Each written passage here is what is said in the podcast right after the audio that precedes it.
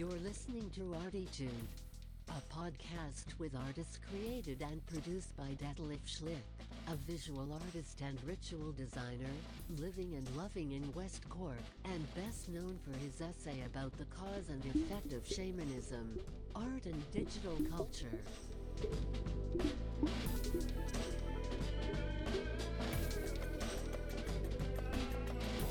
Working in the field of performance, photography, painting, sound, installations, and film, he will dive and discover with us and a weekly creative guest into the unknown and exciting deep ocean of the creative mind.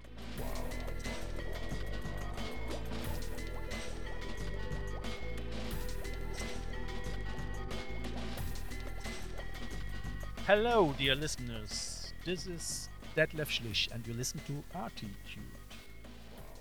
Today, we dive into the unknown and exciting deep ocean of the creative mind together with David Seeger. Hi, David. Hi. Last part, we um, talked about uh, his time in Leeds as a teacher for 25 years. And uh, I must say, he has uh, a lot of knowledge. That's it's incredible. So, guys, listen to it. It's really very informative. I hope that we can continue our talk here outside in my garden because uh, the farmer was working with his tractor and uh, it's still his break. It's what is it half half one or something like this, and I, and I hope he he will stay away for more than half hour or an hour, whatever. You know, so fingers crossed. All right, David. Hello. We gonna stop. I already mentioned there. So yeah, I mean, your time in Leeds. Did you enjoy the art college? I mean, is it? It was probably very much different than than than nowadays uh, studying art, isn't it?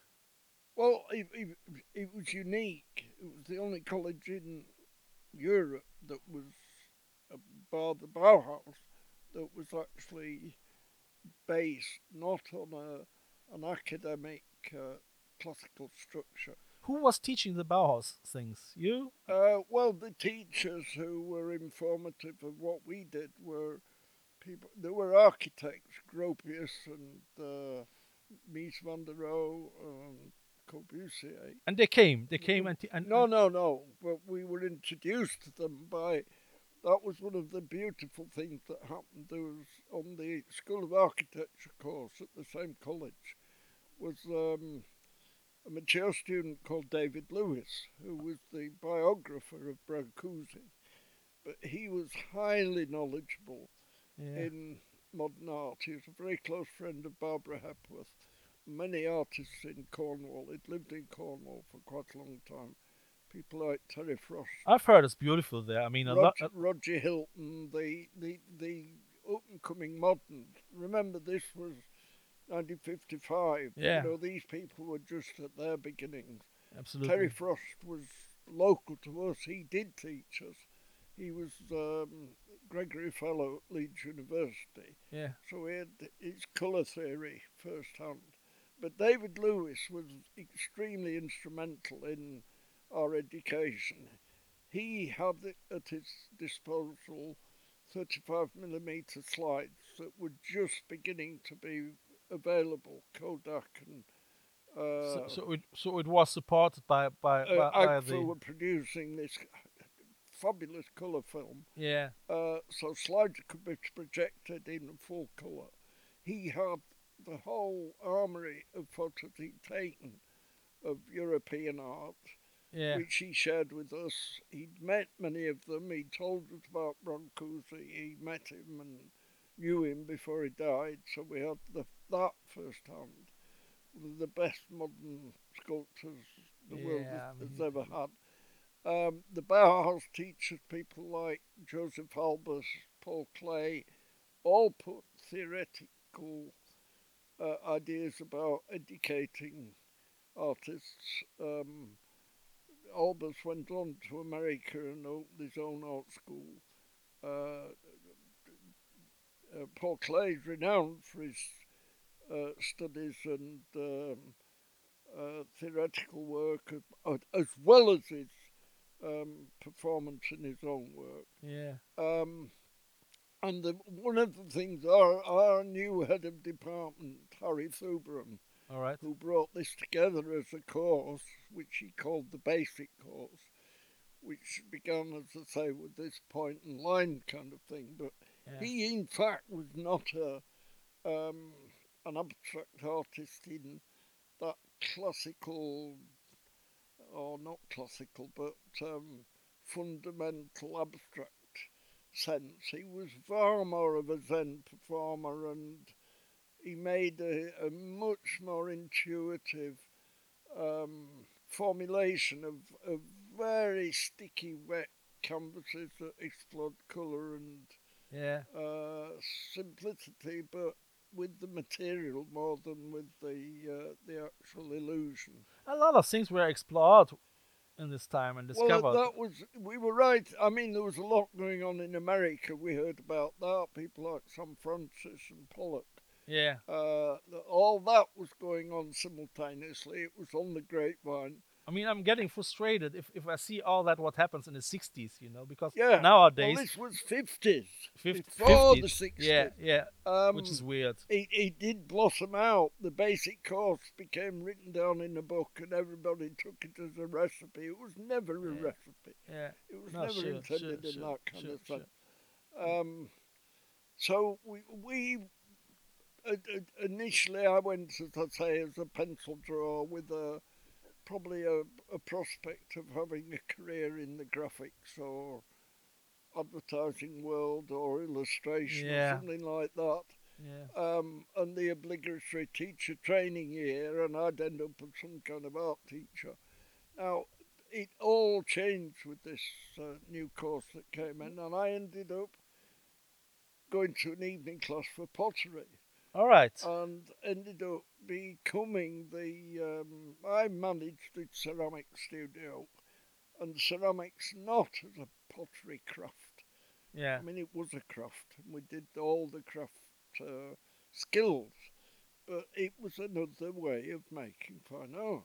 It, it, it, the material Sure, was sure. the, the the it gave an an extra loop to follow for the fine artist, uh, and I became one of them. And I ended up And making you- original you stick to it. work that that you know. I, I can claim some originality. I did a great deal of casting and uh, making things in moulds, taking facsimiles of objects yeah. by throwing plaster on them. And I had some very remarkable teachers. I mean, uh, clay. students. Clay is, is, is, is great, yeah, isn't it? I mean, clay and plaster and any other material that you put with it. You don't necessarily have to stick to the one material. Sure. Um, but w- m- m- my students, one of whom became a very well known potter, Carol McNicoll, Right. who sells work. Yeah. Uh, uh, she's started selling teapots to Japan. Uh, had a big exhibition. She's extremely well known. Wow, wow. Um, well looking. Well,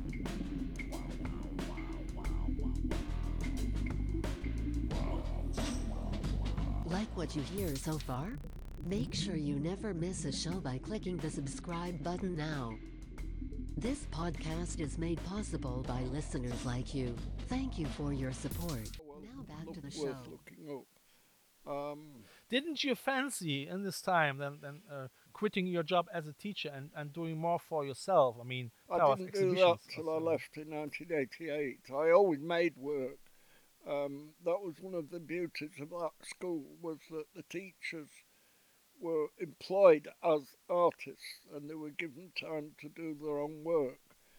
Uh, in a five-day week, we had a whole day about doing our own work, either on the I mean, premises or elsewhere. I think if you're once in the mill, you're, you're in the mill, isn't it? Yeah. I mean, uh, life changed completely, and, and you you're part of the, the institutions, and uh, I mean, which is secure. You get your money. I always saw my role as the uh, the cheerleader, the ringmaster. I didn't. It was their art. It was their work. It, it was my job to kind of steer them towards making it in a better way, giving more um, digesting what they were doing better. That's that's what good and, teachers are know, doing, isn't it? refining Yeah. and asking questions and being able to stand back from something uh, and not get too bound up with it so that you can see it from a distance. Um, but as I say, and, and, and the end product isn't an artist. The end product is a creative mind that might go into a different profession entirely.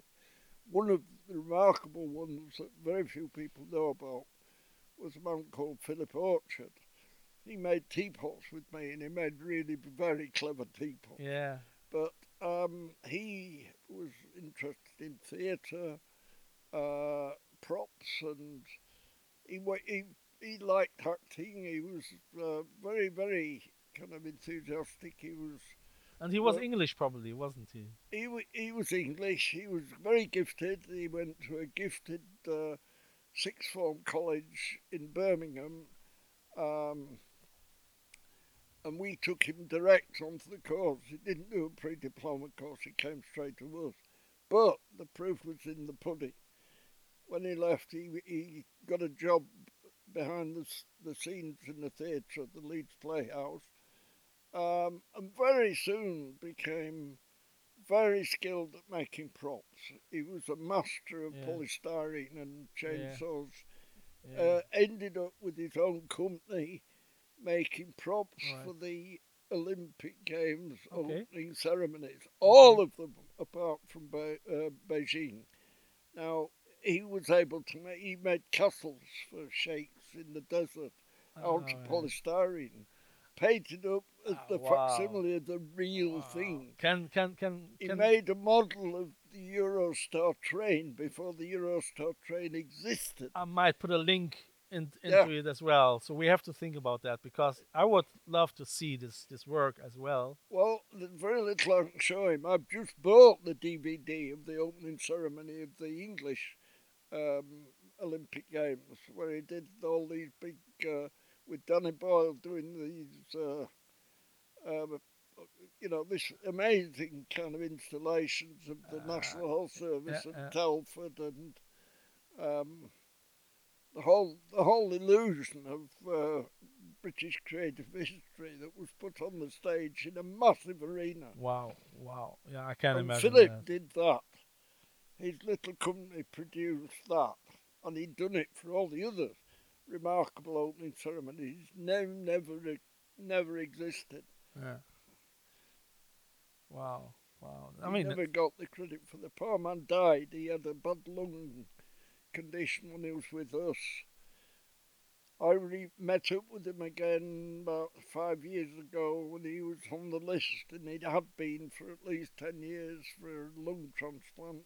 all and eventually got it. Mm. Um, uh, and then some, it was all very successful. And then six months or so afterwards, he had to have a checkup and some minor adjustment, and he had a hemorrhage, and it finished him off. Mid fifties, a very young man, but um, he made his mark. I A mean- I mean, great privilege of mine to have had It is a Um, very exhausting job as well if, if you have this responsibility, isn't it? I mean, you're probably 15 hours a day looking and checking and everything. I've no idea of that at all. I've no idea of his his actual that is the I mean, that's that's that's time is money for them. behind yeah? the scenes. He had an, a remarkable team. Yeah. He wasn't a one man band. He, Yeah. he, had a, a company who produced these things. Yeah. But um, So so uh, you saw many many from your students going and and uh, becoming a proper artist, uh, which is very difficult in the Well, art there aren't world, many of them, it? but there are there are other people like Marc Almond was one of my students who did ceramics, Do and he ended up being a very well known pop star. Uh, Marc Almond, yeah, I know, still know him. It, it is Marc Almond from what is the band again? Uh, soft cell. Yeah, Tainted Love, right? Two of them. Yeah. Tainted Love. That's Yeah, his, absolutely. It wasn't his song, actually, that one. He sang it. Do you- Somebody else's song. But Uh, uh, uh. Yeah. he's still at it, and he's theatrical. He does acting and all sorts of stuff. I, I, he didn't respond to uh, my little attempt to get near him again, but uh, do you think? Do you think that? Do you think that that it was easier to make an income as artists in the 50s, 60s than nowadays? there's no answer to that question. Yeah. I can't answer that. I mean, I've, I've had the privilege of being given to start with a part time job that paid me, I think I got something like three days part time teaching, and it was very lucrative. It was a really good income. Uh, maybe a hundred quid a week. Yeah. I mean, I mean, um, I the don't. I- equivalent nowadays of maybe 400, something like that. I just wonder. I mean, it generally because, I mean, the population A is, is far more bigger nowadays as well, and uh, and I, I wonder if, if if it's already oversaturated somehow. You know? The only people who make a living in the arts are the administrators. Yeah, that's You what know, I mean. the, the, That's uh, what I mean. there are a few who sell work, but Yeah. most of Yeah. So- most of the art world So- is is uh, financed for the administrators. They build buildings for the administrators, not for the artists. no. So what do you think? What's what? What is the role of an artist? The, the artist dreams for the for his community. Yeah. And it might be a big community, it might be just a little one, it might be his family, Yeah. her family. Yeah. I mean, but You know, it, it, th- there's there is no recipe. Uh, there never I was. know. I know. I think that's that's the best There case is, scenario. is a tradition of famous artists, people like Damien Hirst, who's a travesty. Uh, even Warhol is somebody I don't rate particularly highly. It's an industry. It's uh, um, and even Yeah. Henry Moore.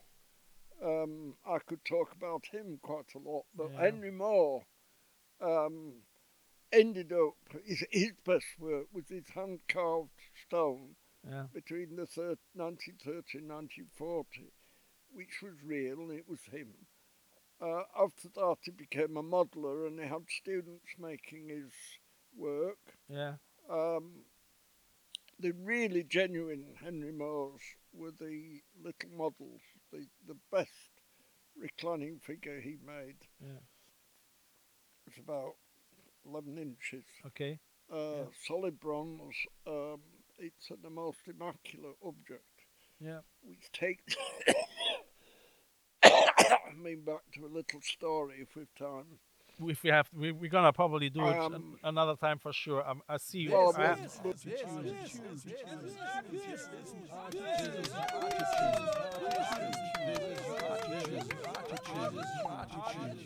put it on the record now. You can fit it in where you feel like. But um, I was um, way back in the early '60s, mid '60s, would say. Um, my first wife's mother was uh, worked in an antique shop, and she was on the grapevine for the antiques. Uh, for instance, she sold uh, Crown Derby plates to the the big fairground that came to Leeds, adjacent to where her shop was on Woodhouse Moor. Okay. And these people, they'd, they'd a lot of wealth but no space, so they, they ate off four hundred pound Crown Derby plates for their dinner. Yeah. But anyway, um, she knew these people who had a collection of glasses. And in, in England, there was something called an old ale glass, which was a, a very simple conical glass Yeah. that held about a quarter of a pint on a on a stem, which was a, a little globe, and then the disc So that this cone, globe, circle, Yeah, yeah, yeah, yeah. uh, were as common as jam jars way back 100 years ago. All right. These people had a collection, so we, we engineered a, a trip to their house to see this collection. Yeah.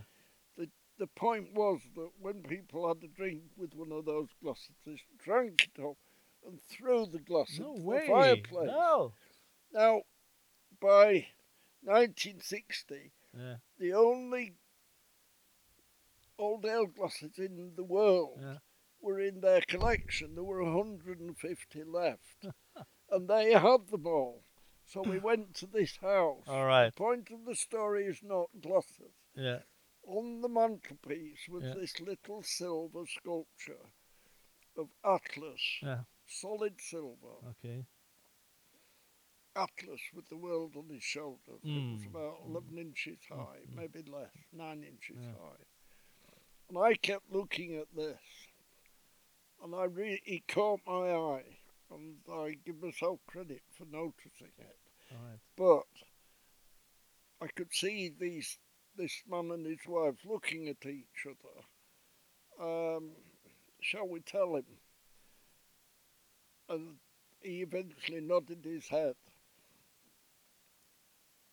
And she said, Would you like to hold it? Yeah. So she gave me this probably four pounds of silver, solid silver. Yeah. she said, "You've, you've, you know, you're very good. We don't tell people what it, that is. Yeah. It was Benvenuto Cellini original. All right. It was the real thing. It was Yeah. uninsurable. Nobody knew they had it. it was, it disappeared. Yeah. I, where they got it from or how, I was more or less sworn into secrecy. And that's why I'm not telling you the name. no, don't do it, please. I mean, this uh, was one of the most extraordinary pieces of art I've ever seen. wow. And that man carried the world on his shoulders. So did you did you the- did you ever wash your fingers after that? Oh yes, now and well, your it Corona. wasn't that. It was just the fact that this man had modelled this. Yeah. And he didn't have to be, you know, kind of um, enormous. Yeah. You know, it No, I wasn't mean, a Damien I- Hirst. I I it think was nine inches high. yeah As with the the Venus of Willendorf, everybody thinks that's a gigantic sculpture. Yeah. Four inches high Yeah. is the Venus of Willendorf. I think you really you can you can feel that spirit if you have it in your hand. it? personal. Yeah, absolutely.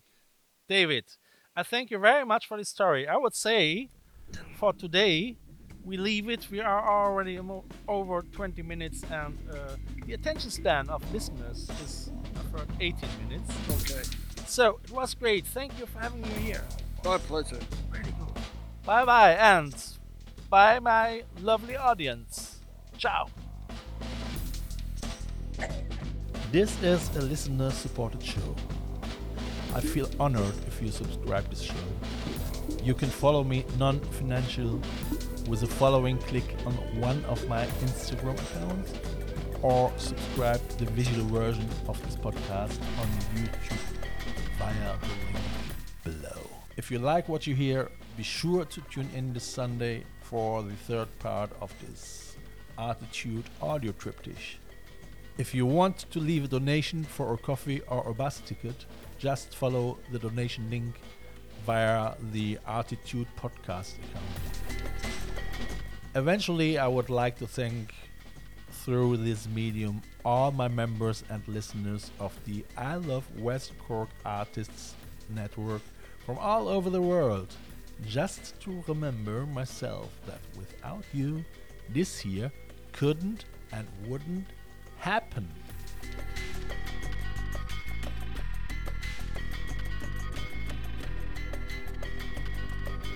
You have listened to Artitude, West Cork's first art, fashion, and design podcast. Artitude, never so close again. Ah! That was too close.